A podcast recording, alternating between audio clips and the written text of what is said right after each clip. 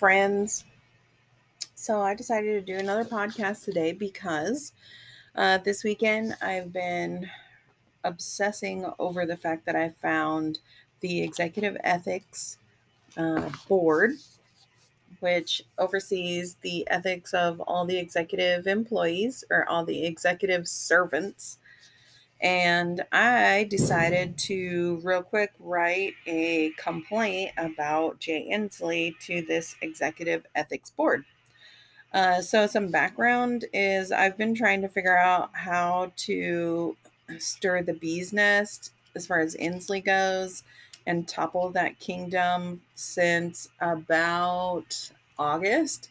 I was working on a legal document to go in front of a judge and request an injunction for the mandate, but I had gotten COVID on September 22nd, and when I got COVID, after I had the stupid COVID brain, I was able to focus on this document, and I realized that that I could not defend myself from the argument that his ability to prohibit, waive, and suspend included his ability to prohibit working without vaccination. Now, I still don't think that was a thing, but until I could prove otherwise, I sort of just let it lay there. And all of a sudden, about a week ago, I got my hands on this document that Lewis Ewing typed up for the WCRC, the Washington Civil Rights Commission. You can reach them at wcrc.us.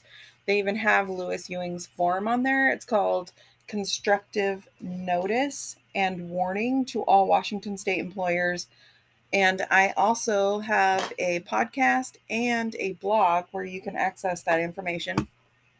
Anyway, that paper that Lewis typed up, he actually gave me the open door to be able to basically the case law to be able to prove that Inslee does not have the standing to create law to prohibit. In other words, he can only modify existing law. He cannot create law to prohibit. So I have been thinking about this over and over, like pretty much daily since then, and finally found the Executive Ethics Board on Friday. So I obsessed over them for a couple hours, figured out what I had to do.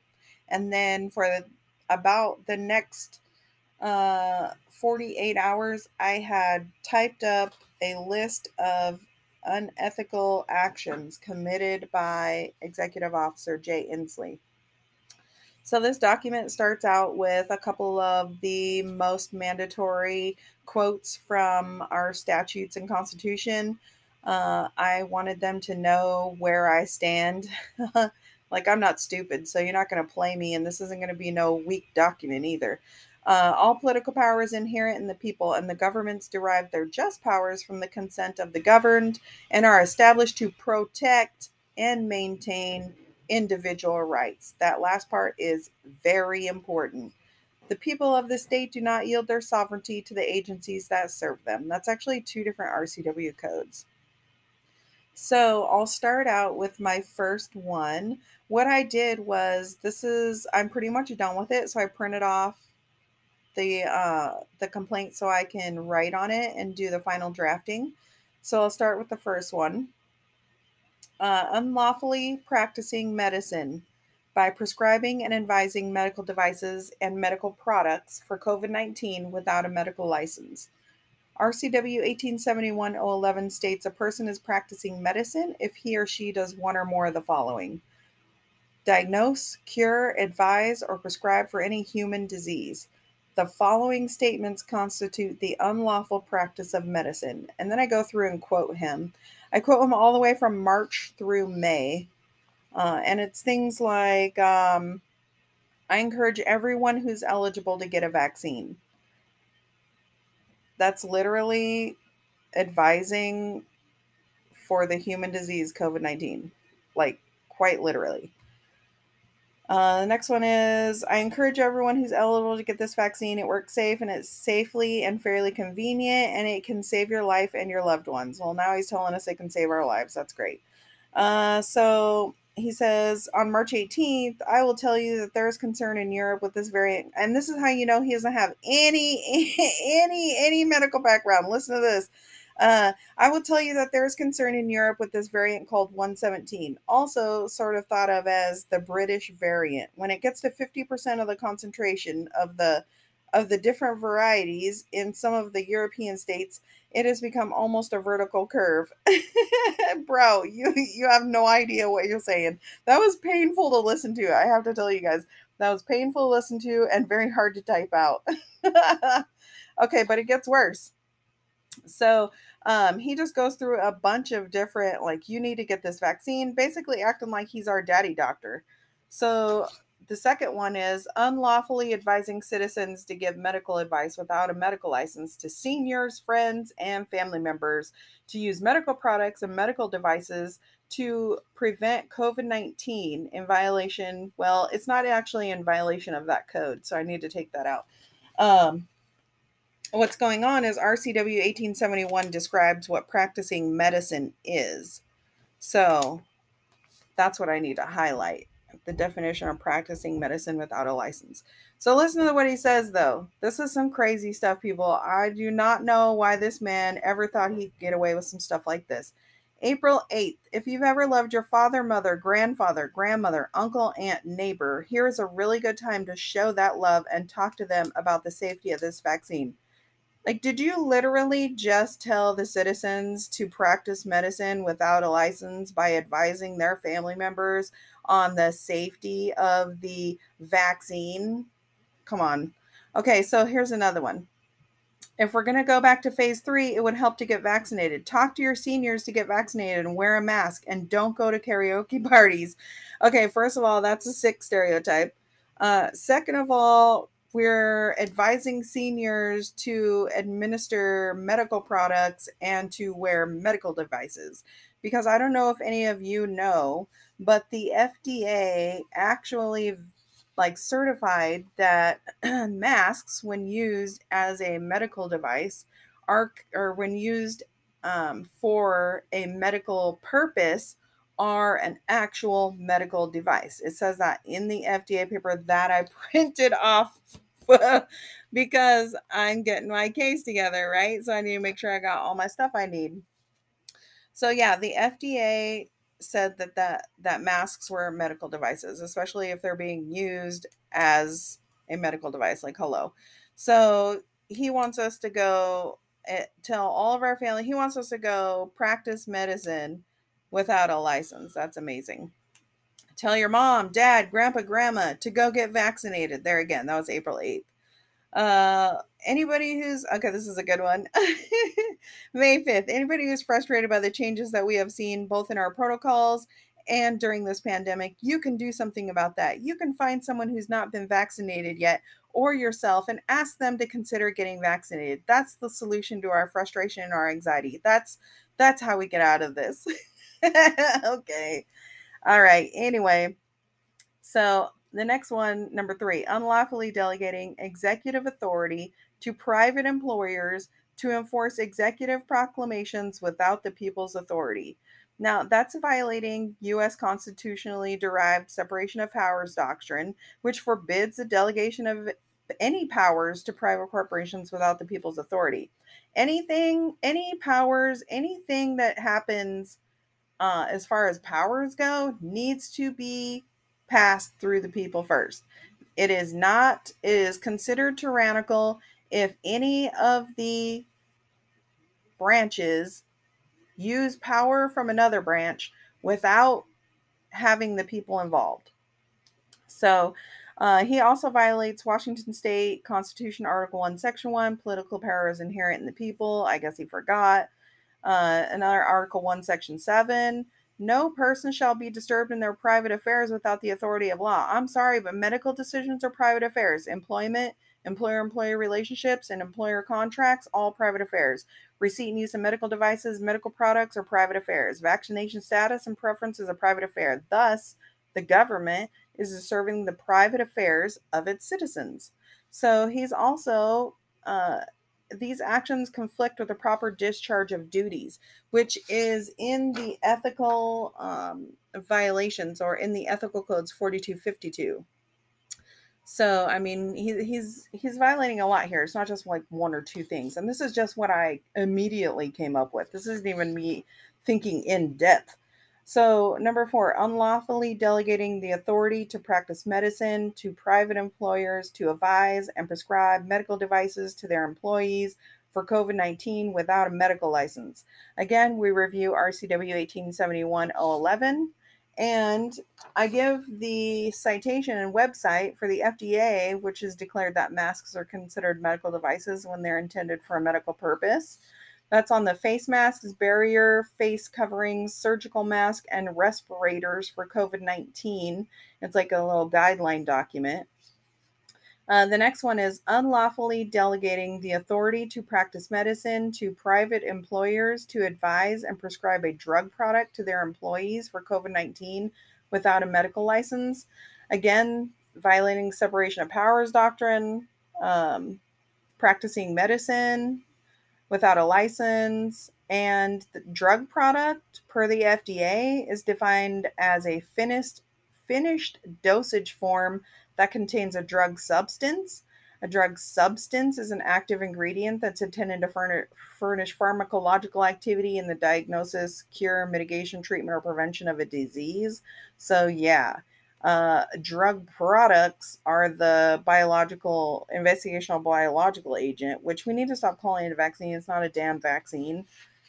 So being a word guru is where we need to be at right now, and we need to use the proper terms.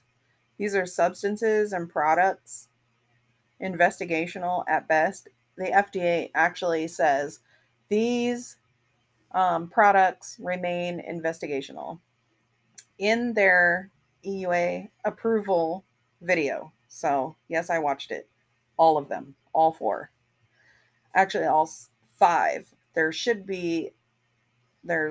3 for the initial rollout and 1 more. So there's 4 for the kids rollout. They're 8 hours long. So the next ethical issue is creating, enacting, and enforcing new legislation with expectations that businesses must post signage informing customers of the face coverings requirement, that was quotations, which is requiring the businesses to unlawfully practice medicine by advising and prescribing the use of a medical device for the human disease COVID-19. So you can see that in the responsibilities and expectations for business organizations in their updated COVID-19 facial covering guidance. This is also a violation of 4252, engaging in professional activity that's in conflict with proper discharge of duties. So my argument on how that applies is the fact that he's engaging in professional activity that's conflicting with the proper discharge of his duties. The proper discharge of his duties is executing laws, not creating them. So his creating is actually conflicting with his proper discharge, which is executing laws. So in the next one, 7, creating, enacting, and enforcing new legislation that instructs and even scripts businesses in how to practice medicine and give unlawful medical advice on using medical devices for COVID-19 without a license as citizens that do not use or refuse to use medical devices for COVID-19. So basically anyone who walks up in a store and they're not wearing a mask, they've made the businesses be responsible for practicing medicine and giving unlawful medical advice on how to use the medical devices. So that's great. Number 8, creating, enacting, and enforcing new legislation that requires employees of the businesses to practice medicine on each other without a medical license by advising each other on the use of medical products and medical devices. So basically, because they're having the employees market to each other. See, what this is a big marketing scam. And what they don't understand is that nobody has a medical license. So nobody can actually tell anybody what to do with these medical devices or these medical products, because you have to have a medical license in order to advise about them. So they think that they're going to get around us by saying that this is just marketing, but sorry, bro, you're breaking the law. So creating, enacting, and enforcing new legislation that businesses must deny the customer entry if the customer refuses to wear a medical device after the business has unlawfully practiced medicine and advised on the use of medical devices for the human disease COVID-19. I mean, look, I get petty here. I hit it from every north, south, east, west, up, down, you know, everywhere. I hit it from everywhere because if they ain't going to accept one, they might accept two others. You know, I got to hit all the bases. I want to cross all my T's and dot all my I's. So the number 10 is unlawfully requiring employers to terminate employees who don't have exemptions and aren't vaccinated. So I hit him with Article 1, Section 1 of the Constitution. Washington Constitution, governments are established to protect and maintain individual rights. Bro, not take them. You maintain and protect them. You do not take them from me. Also, Article 1, Section 4, no person shall be deprived of life, liberty, and property without the due process of law. Terminating employees for being unvaccinated deprives them of life, liberty, and property all at the same time. Washington State Constitution, Article 1, Section 12, no law shall be passed granting to any citizen privileges, or immunities, which upon the same term shall not equally belong to all citizens. So he should know he cannot make laws to give vaccinated citizen privileges and immunities for or from employment termination without equally giving privileges and immunities from employment termination to the unvaccinated citizens. He ain't stupid.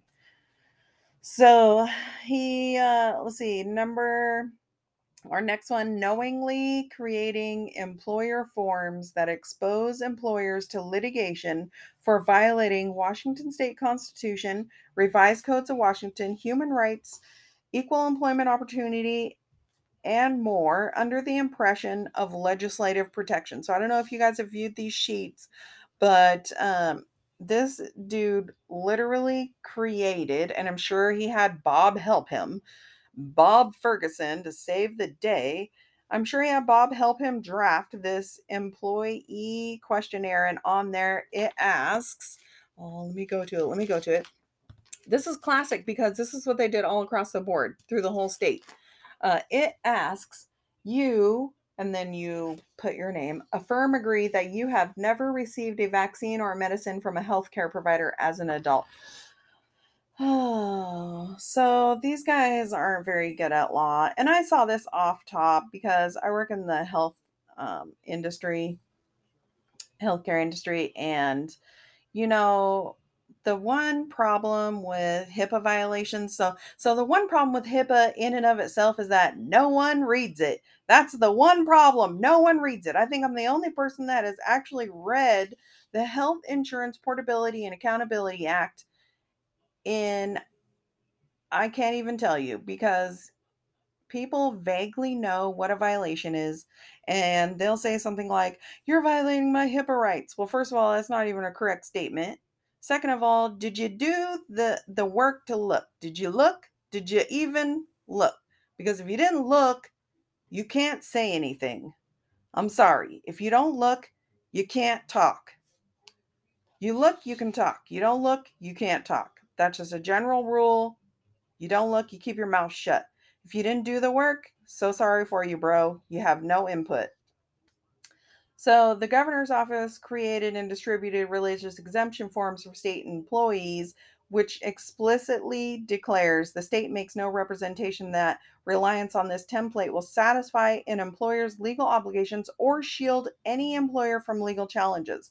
That means the governor knew when he was making these forms that he was delegating his executive authority to the employers, and he was opening them up for lawsuits. That's in conflict with the proper discharge of his duties as well. He unlawfully declared, now this this form that he created turns into a bigger deal later, so let's be excited about that. Unlawfully declaring a state emergency in perpetuity for over 700 days, misappropriating the delegated authority granted by the people in the emergency governor's emergency powers code, and I cite it RCW 4306-220. So let's be real. Perpetuating a state of emergency allows the governor to implement his own newly enacted rules onto us without challenge or oversight. There's no check for the governor except the judicial branch at this point. This can be actually a bigger thing because I actually turned it into a bigger thing. You'll see here. Obstructing and ignoring the fundamental principles and statutory requirements of the legislature during an emergency as outlined by Washington State Constitution, thereby obstructing the people from participating in, influencing, and blocking mandatory vaccination and other COVID-19 legislation. So this is why we're in a perpetual state of emergency, because it's the legislature's duty to create emergency laws in order to keep the government going during an emergency. So the first thing that should have been created, not a state of emergency, but a pandemic influenza should have been declared if you read the revised codes of Washington. And then the legislature should have been allowed to make laws, or excuse me, the people should have been allowed to create instruments. That's the legal talk. And the legislature should have listened to us, and we all as a team work together to save people's lives. But that's not what happened. And the longer Inslee keeps us from being able to access the courts to create COVID-19 policies, he's going to be able to do whatever he wants. So that's also in violation of a couple of constitutional articles as well. Because I did put in there, legislature in periods of emergency shall have the power and duty to immediately enact such other measures as may be necessary and proper. Also, frequent reoccurrence to fundamental principles is essential to the security of individual right and the perpetuity of free government. So I made sure that I reminded them. Also, doing this is in conflict with his proper discharge of duties. So unlawfully using legislative power to create laws for citizens, private affairs, to create laws. Oh, I edited this for myself.